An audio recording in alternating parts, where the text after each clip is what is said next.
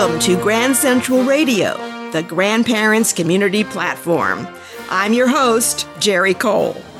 This is a talk, listen, and act show for grandparents and future grandparents everywhere. My adult child, that child's spouse and in laws, and my two young grandchildren give me lots of questions and concerns. Like you, I want to be as effective for my grandkids and their parents as possible. To achieve these goals, I also want to stay physically and mentally fit and have fun. We can help each other by sharing our challenges and ideas about grandparenting and our lives as grandparents. You can replay our shows, find stories and songs to hear or read aloud, lists, including the ultimate grandparents emergency babysitting checklist and sitter's memorandum form, and a list of movies about grandparents' relationships and other materials curated especially for grandparents, and contact me, Jerry Cole, on our secure website, grandcentralradio.com or at jerry.cole at grandcentralradio.com. If you would like to participate in the recording of one or more of our future podcast episodes, or if you suggest a possible sponsor of our shows or website, please email our show's producer, at info at grandcentralradio.com. Floods, fires, hurricanes, tornadoes, shootings or bombings in office buildings, schools, places of worship, arenas, grocery stores, and other public spaces. And war. Disaster ravages families and communities everywhere. It is difficult enough to deal with our own stress, trauma, and anxiety from disruption and displacement as caregivers to children, though, we look outside ourselves for tools and strategies to help those beloved children survive that trauma and emerge strong, capable, and even joyful. Our discussion topic today is building resilience in disaster. We are grateful to have as our special guests two licensed clinical social workers experienced in assisting children and their families in overcoming severe trauma resulting from such community disasters as 9-11. William Stover, Associate Executive Director and Clinical Director of Jewish Family Services of Middlesex County in Monroe Township and North Brunswick, New Jersey, and Leslie Pena Sullivan, a Doctor of Social Welfare in Clinical Social Work, an Assistant Professor of Sociology at Albertus Magnus College in New Haven, Connecticut. You will hear on this podcast Bill's and Leslie's personal professional views on this topic. Those views do not constitute the views of any of their employers or publishers or any legal, medical, mental health, or other advice by either of them, me, or Grand Central Radio. We urge all listeners to discuss with their legal, medical, mental health, and other advisors and counselors their particular concerns and difficulties that may require professional intervention. Bill and Leslie, thank you for joining us on Grand Central Radio. Thank you, Jerry. Thank you for having us. Oh, it's my pleasure to have you here, and I'm very grateful for both of you for being here. Bill, please describe for us the kinds of community disasters in which you have helped children and their caregivers build resilience. Throughout the years of my career, many things have come up um, primarily ones that people would recognize are the 9-11 disasters in which we worked with families and survivors of the attacks, as well as working through people through various floodings in our area and the worst one of Superstorm Sandy. Um, in terms of, I've also gone through disaster mental health training to deal with uh, any of the other kinds of things that come up. Thank you, Bill. That's uh, very helpful for us. Now, Leslie, what has been your experience in counseling children and their families during and after community disaster? I was a licensed clinical social worker at the World Trade Center mental health program at Mount at Mount Sinai, assisting families that had presented to the site in recovery roles. I've also worked primarily with undocumented Latinx immigrants who have been displaced and resettled due to war or other community disasters in Central America. Thank you very much, Leslie. Now, both of you, I'm going to ask each of you separately uh, each of these questions, starting with Leslie. Why is it so difficult for adults while experiencing trauma themselves to help children cope with the same circumstances? Great question. Thank you. I think that at times what ends up happening is post a traumatic experience, our bodies go into survival mode. So there is a constant fight or flight response in which our bodies prepare to scan for any threat in the environment.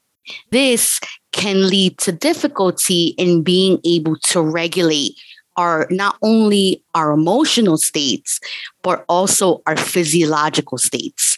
If our body is constantly preparing for the next traumatic event then it's going to be hard to manage our own emotions and in response read or manage the emotions of our children or grandchildren. Well that makes a lot of sense. Bill what do you think about that issue? I think that leslie stated it quite well while we are suffering through the trauma of the events ourselves as adults or grandparents, our desire to focus our full attention on our children or grandchildren has to be divided to what we would call threat detection, looking for threats in the environment. And part of the issue becomes when people have no more threats, they're out of the dangerous area. The body has not really understood that yet. So we are still looking for threats even though they're gone and it makes it very hard for people to respond in a way that they are normally going to respond to their grandchildren. One can expect that our level of patience and understanding is going to be impacted by this trauma. So we have to try to slow down and focus on what's in front of us, even through the disasters. What suggestions do you have about the manner of speaking, or perhaps not speaking to children, helping children to express their emotions and giving children a sense of safety and security when they experience traumatic events. First, Bill. I think the simplest thing to remember is also the hardest thing to remember. Most people, as they get anxious in their environment, tend to speak more than they would normally. For children, we have to think of two things their age appropriateness for the information we want them to have, as well as listening to them in terms of figuring out with them what the issues are adults tend to assume they know what's going on in the children's mind until we talk to them and find out that their minds are a little more complex than I think we thought they were. So listening more than talking is always a good idea, but I think it's much more of a good idea in times of disaster. Now, Leslie, what do you think? I think Bill makes a great point. I also think that something that could be helpful is keeping the lines of communication open. I know at times there is concern of, well, if I start this conversation, what if I end up re triggering my child or my grandchild? And I think that sometimes as caregivers, we may not start the conversation because it's hard for us to tolerate. And yet, trying to keep in mind that it's okay to model this is difficult. So let's try to talk about it. Right. Fighting your own resistance, I guess, to confronting a difficult topic. Uh, supposing a grandparent can't talk about a topic without breaking down and crying. Do you have any strategies for dealing with that? I, I think the simplest thing is to not try to fight it.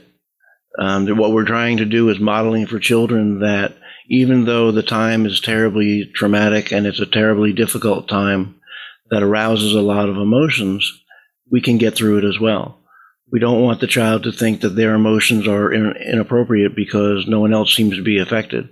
So seeing an adult affected and yet recover through the day can help them understand that it's okay to get help too. Excellent observation. Leslie? Yes. And along the lines of that, if it were to happen in the moment where a grandparent were to break down, as Bill mentioned, discussing I feel sad right now. This is hard to talk about. What is it like for you? Or grandma feels sad in this moment. These are some things I do to help when I'm feeling this way. What do we think will help you? And so, really, I think it's almost like a, which, you know, can seem nonsensical, but it's almost like a collaborative partnership of we're in this together. These are some things that work for me. Let's try to figure out what works for you. That sounds very constructive. What other tools and strategies and other activities do each of you suggest for grandparents to help children build resilience during and after community disasters like floods, fires, shootings, bombings, or war?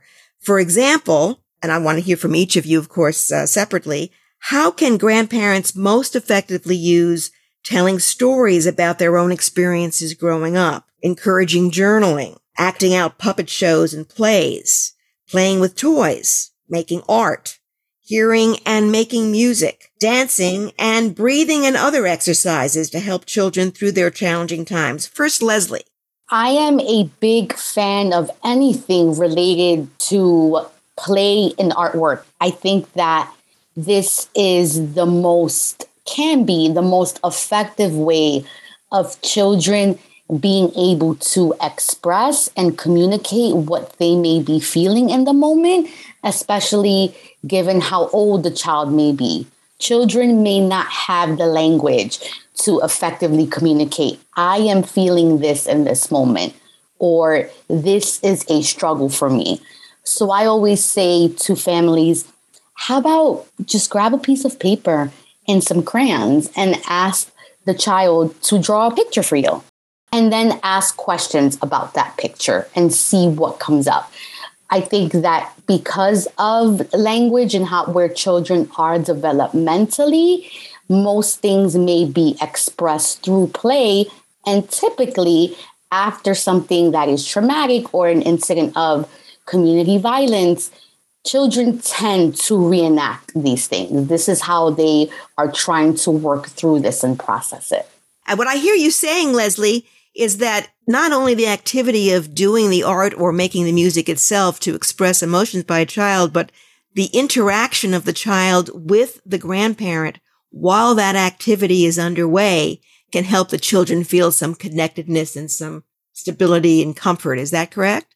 Yes, absolutely. I think there is nothing wrong with asking so many questions or open, trying to ask open ended questions of, tell me what's happening in this picture. What does it make you feel? And and using those open-ended questions to try to get somewhere or try to move the conversation along. Bill, what do you think about that? Um, what I thought of when you read the list of possibilities is that they are all different ways to communicate. And I think that's what we have to look at because our normal ways of communicating during disasters are not terribly effective usually. So it's important for both the grandparent who may not know how to express themselves during this type of event and the child as well, again, as age appropriate, as Leslie mentioned. The other thing that happens during traumatic events is that even a child who was normally very communicative and could speak very well may not be able to at this particular point. They may have the language, but it's not available to them at this point. So anything that creates continuity, communication, connection in any way, whether it's walking together, whether it's drawing, whether it's a puppet play, whether it's a story, with no characters, a story of shadow puppets or uh, any kind of thing you use in the environment. The advantage to these things are that you don't really need any supplies to be able to do it. If you have paper and pen, that's great. Crayons, that's great. If you don't, tell a story from imagination. Kids are wonderfully imaginative, and sometimes it's hard to access during trauma. So if we can help them do that, I think it'll be a great connection for both grandparent and grandchild. Can you give us, in that regard, specific examples of these tools, strategies and activities? Suppose that a young child has lost her favorite toy, the one that she sleeps with every night. And suppose that an older child has suffered severe injury or loss, like the loss of a limb or sight, or his parent. Bill? Well, those are things that we're not going to fix through a conversation. But what we can tell the child through the conversation and through the communication, whether it's drawing a picture of the lost toy um, or some conversation, is that we're still here despite this loss. We know that in times of disaster, there's going to be losses of many, many kinds. So we don't want to tell children that it doesn't matter or it's not a big deal or we'll get you another one because in their mind, there isn't another one. Um, even people as simple have had, you know, toys that children have had that have just worn out and dissipated over the years without a disaster is a traumatic event for a child. So I think really just trying to help them with any kind of loss by simply talking about the loss. What did you like about the stuffed animal? What did what did you feel when you held it? Um, what do you think you're feeling now? And often a physical contact like a hug or a touch on the shoulder can be very useful at that time as well. Very insightful. Now, what can grandparents do when children express their frustration and their anger and their grief with words and actions that the grandparents believe are wrong, that don't accord with the grandparents' values, such as violent, hateful, or disrespectful words and speech? And what should a grandparent do if the grandparent screams at or hurts a child in reaction to the grandparent's exhaustion, frustration, anger, or grief? Leslie? I think one of the biggest things to highlight or to note is that there isn't a guidebook or a script for any of this. And I think that while a lot of us may not initially respond in the way we hope we would when the situation is happening, to remind ourselves or to say to the child, okay, I reacted in a way that I didn't like, or I want to come back to this because in this moment, I was frustrated or I was tired, I was scared. And so, being, even if it feels as though the conversation has been shut down in the moment or it has been ruptured, there is always the period of repair there's always the opportunity to go back and say, I didn't handle this so well in this moment. Let's try this again. Mm-hmm. Bill? I think the short answer is simply to be honest and to express the fact that, you know, every grandparent, I think, and every parent has always wanted to be a perfect grandparent or parent.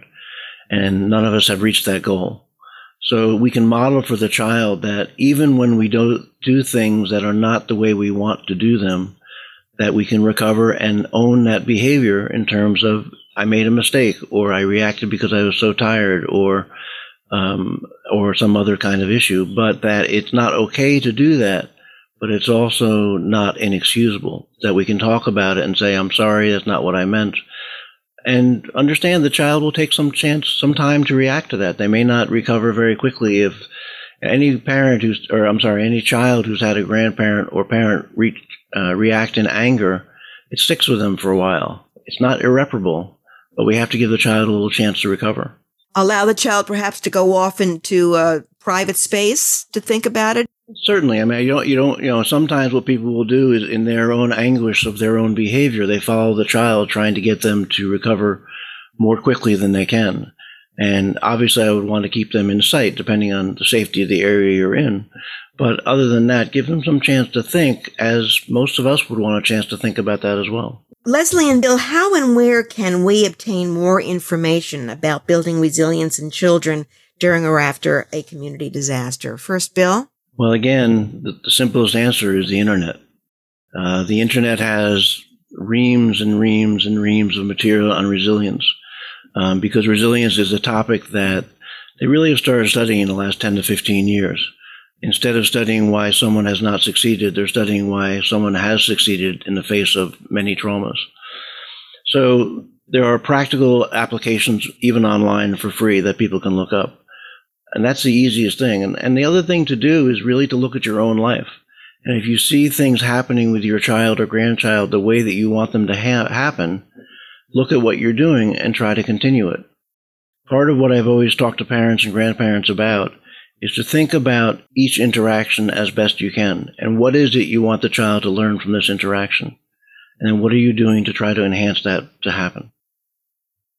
Leslie.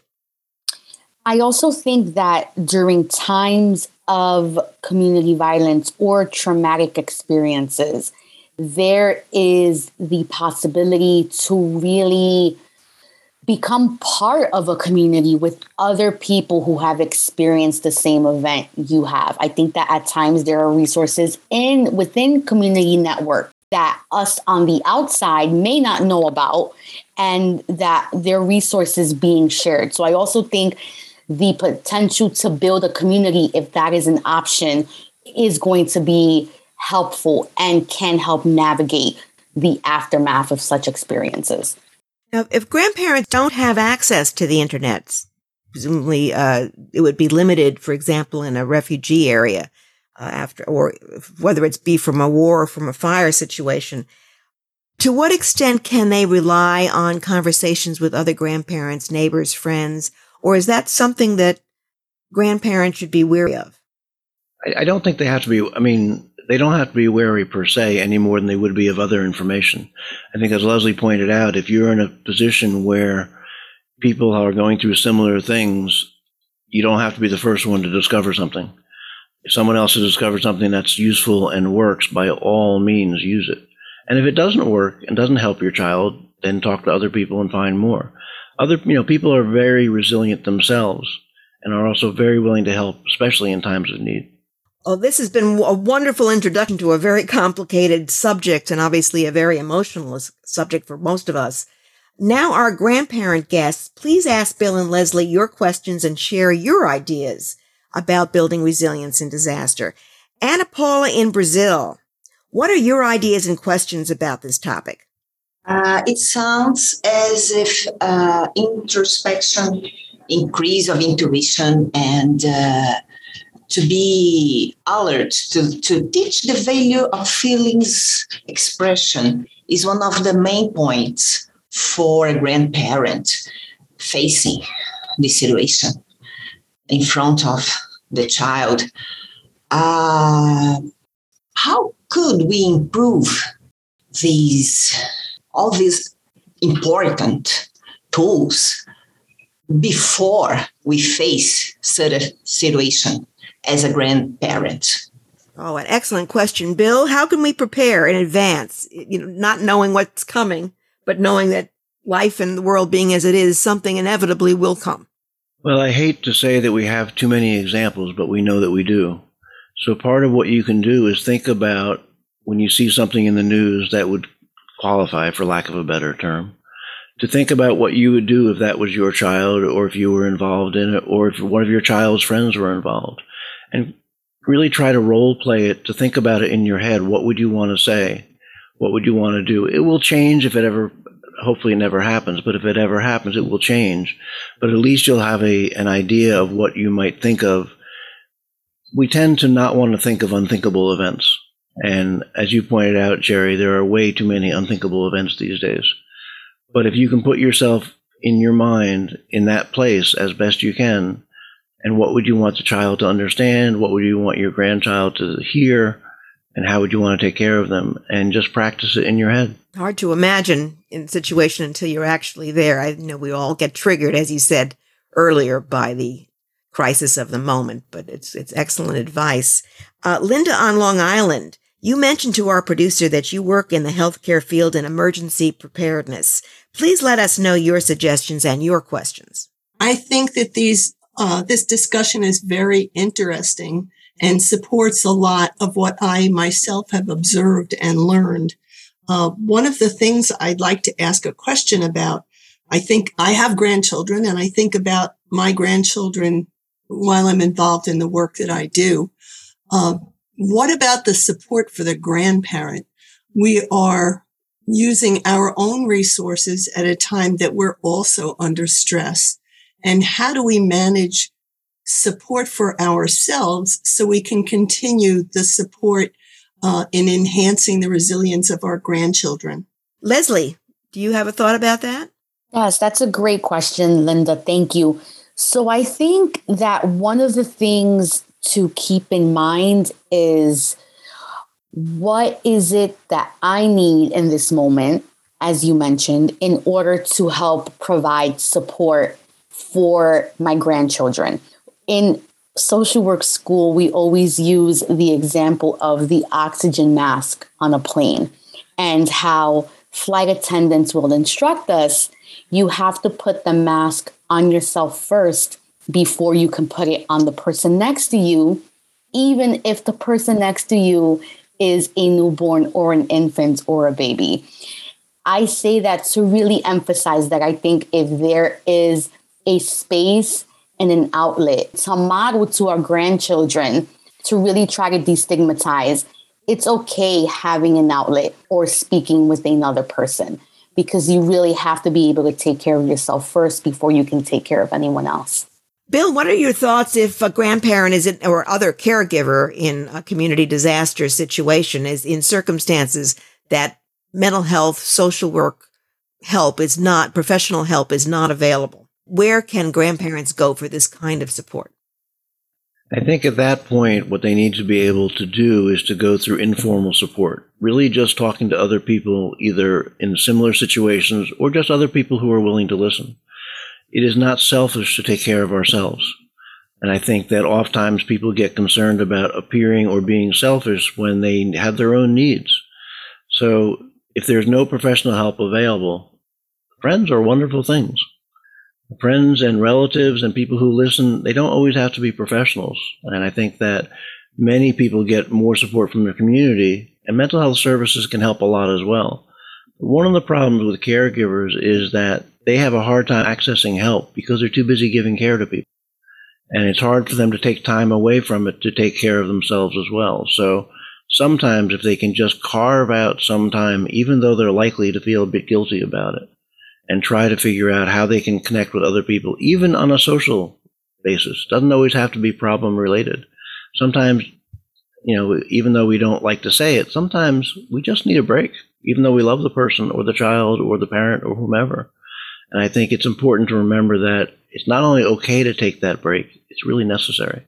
Bill, while we have you, uh, what are your thoughts in response to Anna Paula's question about preparing? In advance of uh, uh, well you actually you spoke to that briefly but uh, if you have any further thoughts about how to prepare for a circumstance perhaps with mental health counseling when you have it available or talking with friends in advance? Well again i think that what we're trying to do because we're trying to be good parents and grandparents is to prepare for something that intellectually we know we cannot prepare for but we can prepare for certain things. Like we know if we prepare the conversations we'd like to have in certain situations, they won't be exactly the same, but there'll be a quality to it that feels as though we've done it a little bit before.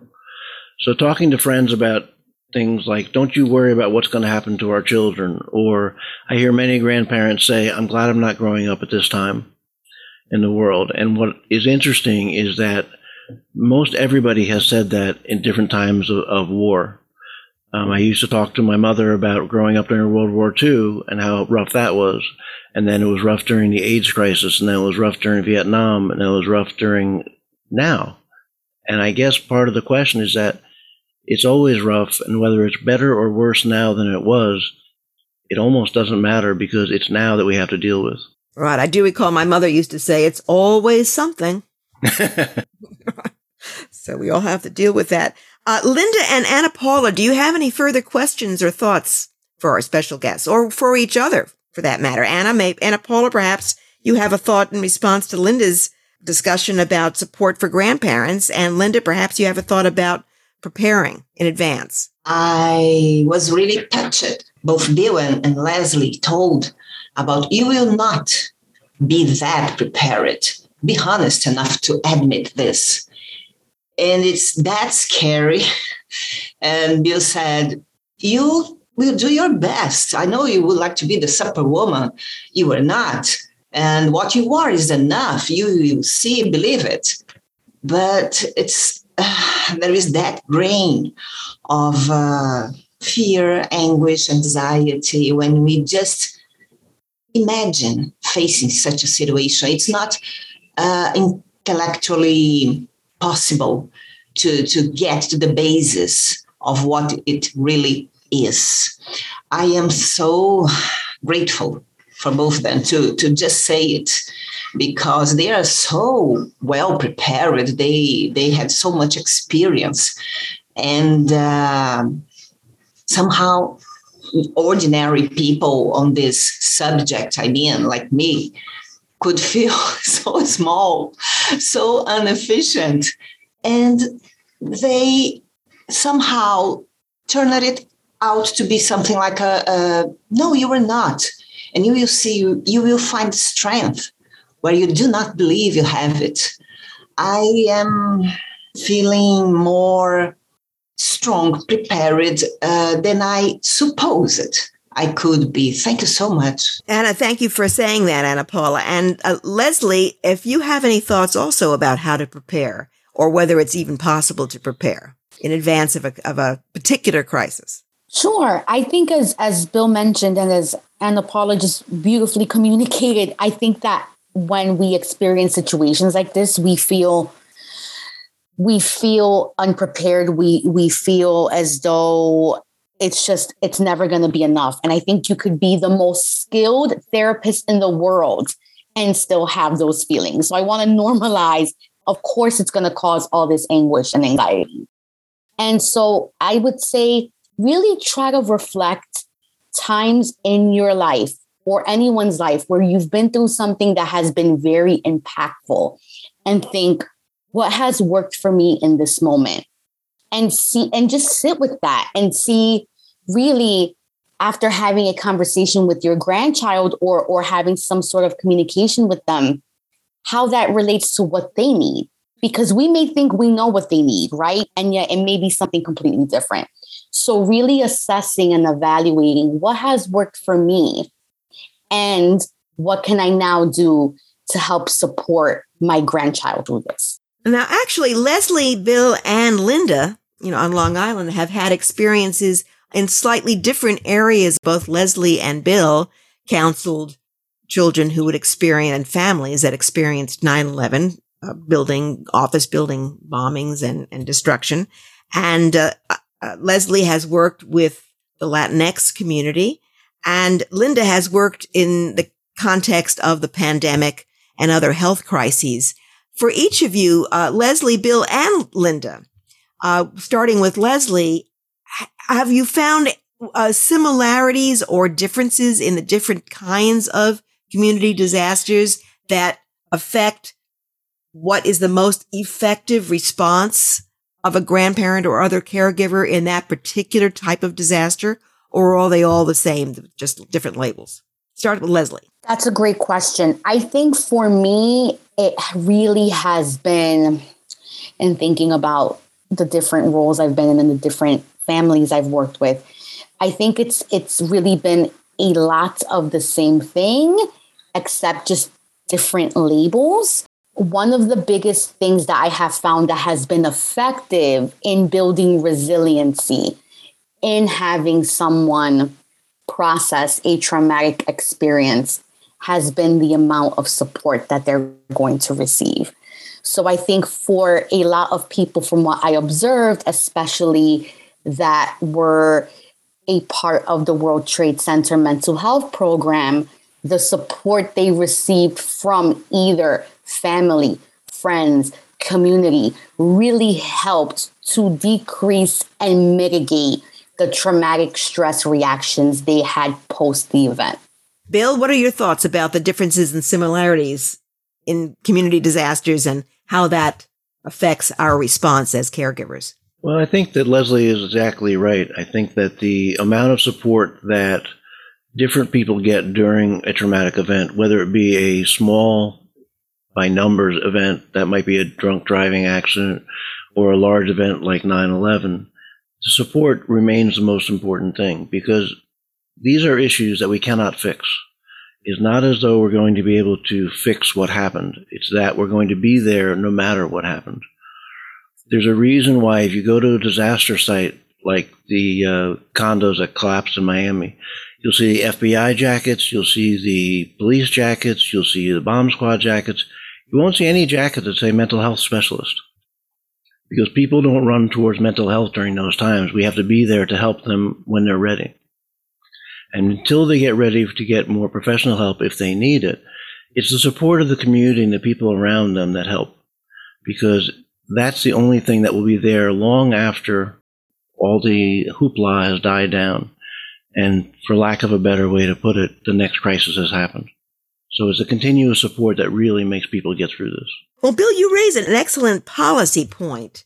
I wonder whether it makes sense to think about in emergency response, perhaps having one or more mental health providers or social workers respond to a disaster when the EMT, the fire and the police respond to it, not necessarily to impose or require their presence on an individual basis, but to be visible at the time so that people who are experiencing trauma can approach them. Have you ever seen that happen? Yes, yeah, we've done it. We've done that where we've come out to situations in the midst of the situation. What we have not gotten it to do yet is become identified with like a jacket on so they could see us right away. So what we were doing during the flooding, for example, is we would be there with the community members as they were emptying their houses or um, trying to return to their houses or trying to be boated out when the, the water got too high. But also what we were doing is keeping an eye out for the EMTs and the other professionals to make sure they were okay as well. Hmm. Important.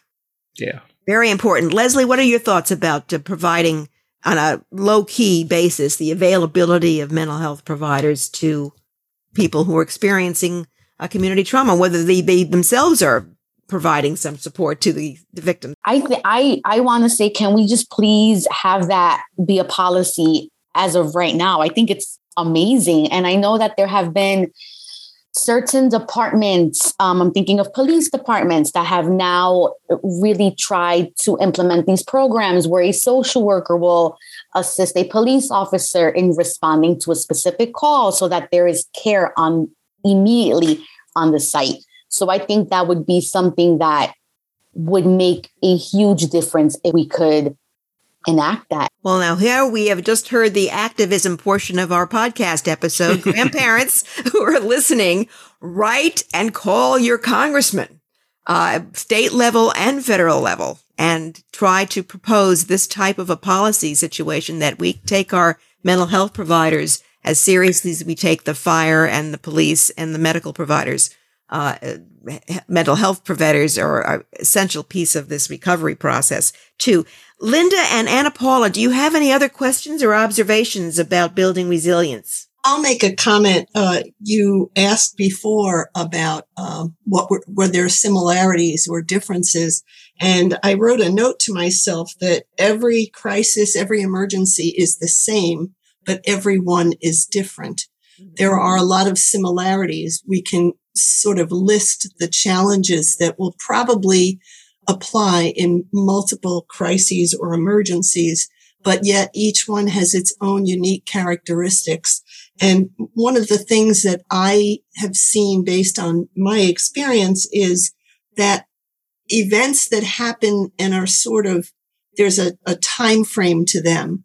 Uh, a hurricane comes, it passes, but there is some normal that happens after that. Even for people who have lost a lot, they, their neighbors may be there. They may be able to go stay with an aunt in another community. So there's something that they see the end and they can start to work towards it almost immediately. And I, I realize that that's simplifying the tragedy for many people. But emergencies or situations that go on without an end in sight, such as being a refugee who has lost um, their their ability to have their their place in the world feel safe, uh, or COVID for that matter, which two two plus years in, we don't really know exactly when or what that new normal will look like, and I think that's a unique characteristic um, for for all sorts of emergencies and crises. How long they go on, and whether we can see an end at some point and start to work towards that end. Anna Paula, what are your thoughts about similarities and differences in community disasters? Pandemics versus wars versus floods and fires? I think all of them spot uh, uh, this light that is necessary to be absolutely, tremendously a good human being. And uh, it doesn't matter how much education or money, any stuff like that. It's a moment where you have to find and offer the resources, the richness you have deep in your soul to overcome all of that. Yeah, I think it's it's extensible uh, even to the, the, the professionals, the, the, the, the people who are working to help those who suffered losses during that uh, disaster emergency. Thank you very much to both of our grandparent callers. Leslie and Bill, do you have any final thoughts on building resilience in community disaster? We'll start with Leslie. I think that just really final thoughts is is what we've touched upon a lot today as far as just reminding yourself that no matter how equipped you think you may be to handle this, it's okay if you feel that you're not in the moment. We're all human we're all imperfect. And while we have this internal default of self criticism, to really try to treat yourself during all of this because we're all doing the best that we can. That's very kind closing and very practical closing thoughts from Leslie. Bill? I think that the thing we have to remember is that the support that we have from each other is really the one thing that should never change. There's going to be any number of incomprehensible events that we're all going to have to deal with. But part of what gives me some comfort uh, is that as long as these things are still news, that means they're not expected. So that the good things that don't show up in the news as much is because we expect people to really mostly be good to each other. And there's a lot of coverage of that, but there certainly ought to be more coverage because the way we get out of things is the same way we get into things, is with the help and support of each other. And we build a community by doing that too, which we could all benefit from. I think we'll all agree. Suggestions from our conversation are when talking with our grandchildren during and after a traumatic event, we can be most effective by slowing down and listening to them more than speaking to them. We think that we know what children need, but we may not. So we need to ask them. It is okay for us to be emotional, even to cry when discussing painful and difficult matters. By doing so, we show children that it is okay for them to show their sadness and ask for help as we do. We can describe to children how we help ourselves when we are sad and explore with them their feelings and what we and they can do together to deal with those feelings. Even if children cannot express their struggles in words, we can encourage them to express them in play and art. Children reenact their experiences in play and art. For example, ask the child to draw a picture using whatever materials you have. They need not be elaborate surprise. Pencil and paper are enough. And then ask the child many open-ended questions about that picture. Who or what is in the picture? Where are they? What are each of them doing? Or you can encourage the child to create shadow puppets or tell stories from the child's imagination. Not only will you learn what the child is thinking and feeling, you also will help the child feel connection to you, continuity, security, and comfort, and greater ease in communicating by spending time talking with the child about the picture and what it means to the child. One of the most heartbreaking challenges is helping children to feel strong and secure despite severe loss, whether the loss of favorite toys that were sleep companions, the loss of limbs, sight, or hearing, or the loss of parents or other loved ones. Bill and Leslie encourage us to remind the children that despite their loss, we are still here for each other instead of promising them that their loss can be replaced or resolved when that may not be possible. They suggest that we ask children what the lost toy, limb, sense, or loved one meant to them while we hug and touch them lovingly.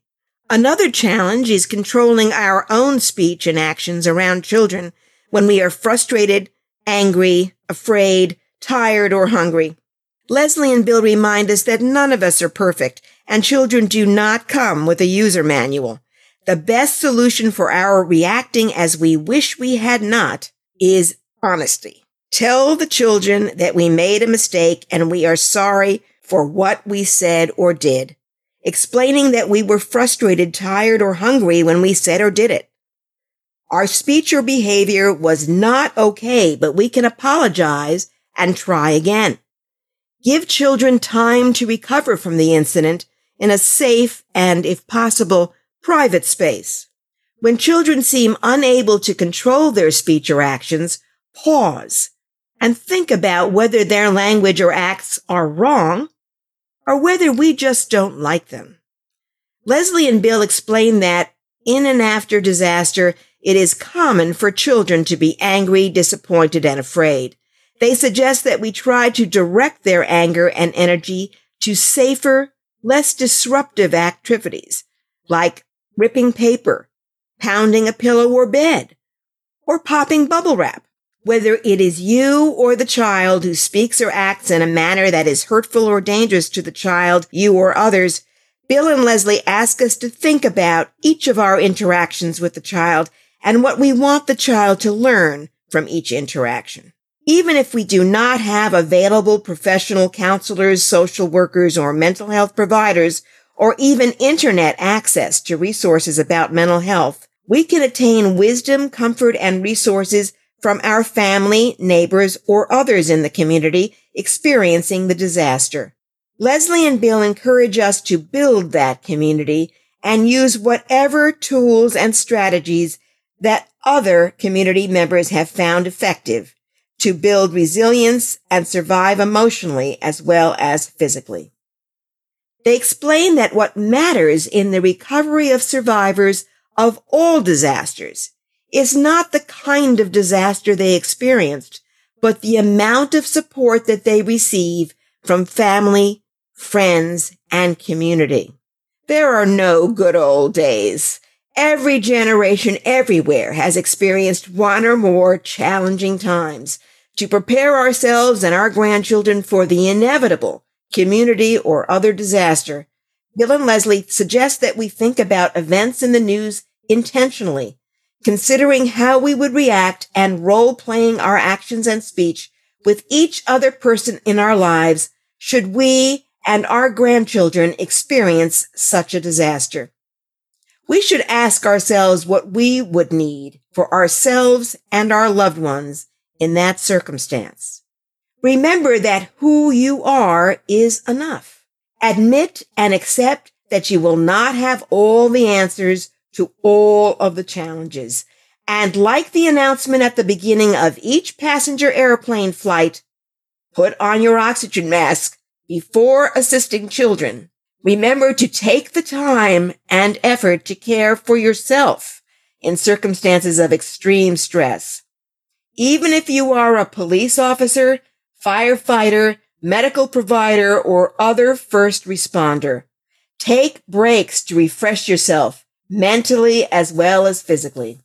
Leslie and Bill urge us to write to or call our state and federal government representatives demanding resources for mental health providers and social workers, wearing easily identifiable jackets or other insignia to accompany police, firefighters, emergency medical teams, and other first responders to the sites of disasters so that if victims of those disasters or their loved ones need in the moment counseling, they can find it immediately.